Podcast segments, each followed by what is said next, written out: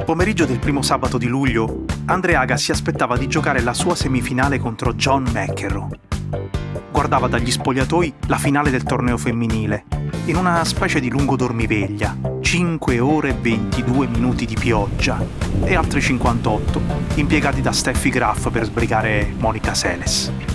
Andò in campo, vinse la partita e la domenica, il giorno dopo, si prese la coppa fronteggiò 37 ace di Goran Ivanisevic.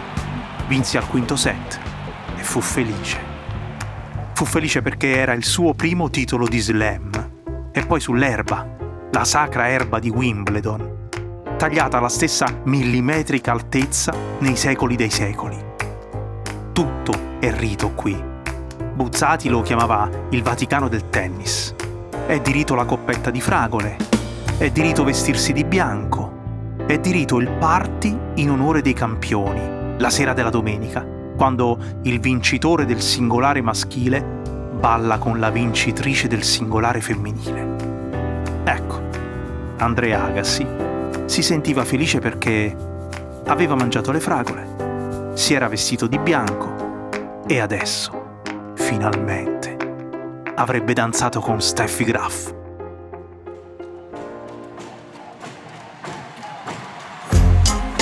Io sono Angelo Carotenuto.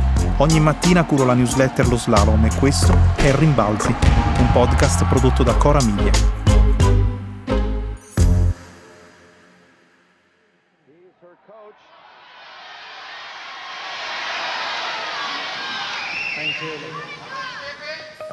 Lui è un americano di Las Vegas, di 22 anni. Si è fatto una fama da tipo strambo perché nello sport dei conservatori si è presentato una volta con un ciuffo rosa e un taglio da moicano, un'altra con le mesh, i capelli corti davanti, lunghi dietro, con gli orecchini, con i pantaloncini di jeans e in corpo tanta ribellione verso la vita che ha vissuto. Un padre che lo allenava con ferocia, che per la strada puntava la pistola contro gli altri automobilisti e che una volta gli ha chiesto Andre, sei finocchio? Lei è tedesca, 23 anni. A sua volta spinta verso il tennis da suo padre, padre e poi manager, e per colpa sua sta attraversando un periodo orribile. I tabloid in Germania scrivono e scrivono e scrivono di una relazione tra il signor Peter e una modella di Playboy, si chiama Nicole. Una ragazza che, diventata madre, lo ricatta per diverse centinaia di milioni di marchi non c'è torneo dove a Steffi non facciano la stessa domanda sul papà.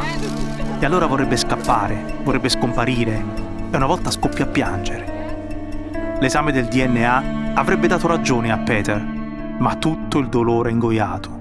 Nessuno te lo rimanda indietro.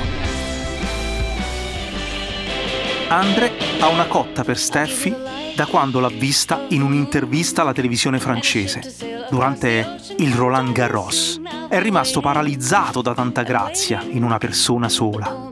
Dirà che Steffi gli pareva odorasse di buono. Nel suo famosissimo libro di memorie, Open, ha scritto Per mezzo secondo ho creduto di vedere un'aureola sopra la sua testa. Aveva cercato di farle arrivare subito un messaggio, quel giorno stesso, mentre erano a Parigi, e lei, inflessibile, non gli aveva risposto. Non sono molte durante l'anno le occasioni in cui uomini e donne si incrociano agli stessi tornei. Sono meno di dieci e nessuna prevede il galà alla fine, come invece fanno a Wimbledon. Nessuna promette l'occasione del ballo. Così, quando gli capita il match point, Agassi pensa a tutto quello che c'è in gioco. Vede Ivanisevic sbagliare la prima di servizio e pensa Fai questo punto, Andre, fai questo punto. Oppure non te lo perdonerai mai. Arriva su questa palla, rispondi, mandala dall'altra parte in qualche modo, picchia come hai picchiato tutte le palle sparate dalla bocca di fuoco della macchina di papà. Succede. Fa uno dei suoi saltelli, ci va col rovescio. E sempre col rovescio, dopo tre ore di partita, l'altro mette la palla al volo in rete. Ha vinto. Si sdraia sull'erba, gli viene da piangere chiama papà al telefono, gli dice ho vinto. E quello gli risponde, bah, Guarda che sei stato imperdonabile prima, nel quarto set. Allora mette giù che gliene frega. C'è il ballo. Pazienza se non sa muovere un passo. C'è Steffi Graff. È andato perfino a comprarsi uno smoking da Harrods il giorno prima. Lo ha accompagnato Wendy, la sua ragazza. Lei stessa dice alla commessa che Andre vuole vincere per un motivo solo, vuole ballare con la tedesca. Ci scherzano. Lui mette la cravatta nera per la prima volta nella vita, eh? E bussa alla porta del club, dove solo una volta avevano rotto la tradizione, perché non volevano che entrasse lì da loro McEnroe, l'antipatico, l'irascibile, il moccioso. Non ce lo volevano nel salotto buono del tennis. Aga si trova uno stuolo di belle dentiere che gli sorridono e a una riesce pure a confidare non vedo l'ora, non vedo l'ora di ballare con Steffi. Steffi Graff, signora, la conosce? La scena somiglia a quella vista nella villa dell'attore americano Joseph Cotten, dove Orson Welles una sera si presenta a un party di rientro da un set in Brasile. E l'amico commosso gli dice: Che gioia, che gioia sapere che sei venuto da Rio per me. No, guarda, neanche per sogno gli risponde quello. Io sono tornato in America per Rita Hayward. Allora Cotten gli fa: Ma non sapevo che la conoscessi. È Orson Welles. Nel più puro stile di Orson Welles, con la sua bella voce impossata gli borbotta: Mai incontrata in vita mia. Ma so che stasera viene qua e devo sposarla. Così come in una delle peggiori sceneggiature di Hollywood, a quel punto sente una voce alle sue spalle che gli sussurra Mr. Orson Welles, suppongo. E avete capito chi era? Cominciò così. Ecco, quello che Agassi non sapeva era però che nel luglio del 1992 Wimbledon aveva avuto le fragole, aveva avuto magliette, calzoni e scarpe bianche, ma non avrebbe avuto il ballo. Sul serio. Sul serio, l'avevano annullato. Pare che negli anni precedenti non ballasse nessuno. Allora lui rimase in un angolo come un eterno bambino con la sua Wendy e l'isola Steffi che non c'è. Ma la aspetta, la aspetta per tutta la sera. E quando davvero arriva, così terribilmente Graff, così amabilmente Steffi, le porge la mano, le dice spero che tu non abbia frainteso il mio messaggio di Parigi, mi piacerebbe moltissimo parlare con te una volta o l'altra. Lei sorride e lei non risponde. E lei sa tutto, lei sa condurre. Come la ragazza che ti piace a scuola, dalle medie al liceo. Quando tu le domandi se per caso non le vada una volta di uscire e lei risponde mm, ci devo pensare. E allora ti chiedi di preciso esattamente, ma che cosa devi pensare? Mentre io qui sto morendo tu che mangi il gelato.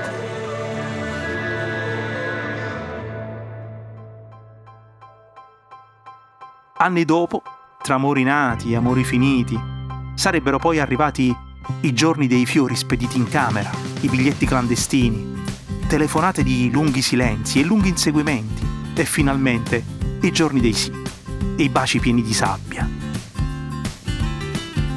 Ma non è questo il punto non è certo l'amore tra Agassi e Graf, il cuore di quel Wimbledon del 1992, il torneo che fece nascere o rinascere due campioni. Quel ballo mancato restituì al tennis una ragazza che aveva superato la sua crisi di identità e una certa sudditanza psicologica verso le due novità, Monica Seles e Gabriela Sabatini. Steffi Graf si riprese la sua corazza e perse via via certe smagliature di fragilità si è aperta al mondo, alle relazioni. Ha giocato altre 14 finali dello slam e ne ha vinte 11, portando il totale a 22 titoli, due dal record di Margaret Smith Kurt. Ha smesso nel 1999, a 30 anni, e poi si sono sposati. Agassi ha avuto una parabola più longeva. Ha giocato dopo da loro altre 11 finali e ne ha vinte 7, liberandosi dei pesi e dei fantasmi diventando una specie di grande saggio del tennis. È un testimonial del riscatto, della resistenza. Ha fatto pure in tempo a battezzare sul campo Federer e Nadal. Ha detto credere in me stesso mi fa vincere. Ha chiuso avendo vinto tutti i quattro tornei dello slam più l'Olimpiadi. È l'unico a esserci riuscito tra gli uomini e tra le donne. Steffi Graf. Non ci sono stati più precipizi da evitare quando si sono riconosciuti e hanno cominciato a camminare appaiati. C'è quel famoso proverbio argentino che viene dal tango e dice che niente e nessuno ti può togliere quello che hai ballato. Solo che certe volte, mentre procediamo inconsapevoli lungo le nostre strade, ti cambiano silenziosamente la vita pure i balli che non hai mai ballato.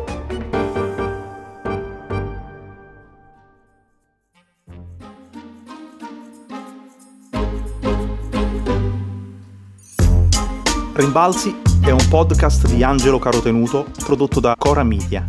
La cura editoriale è di Francesca Milano. La producer è Monica De Benedictis.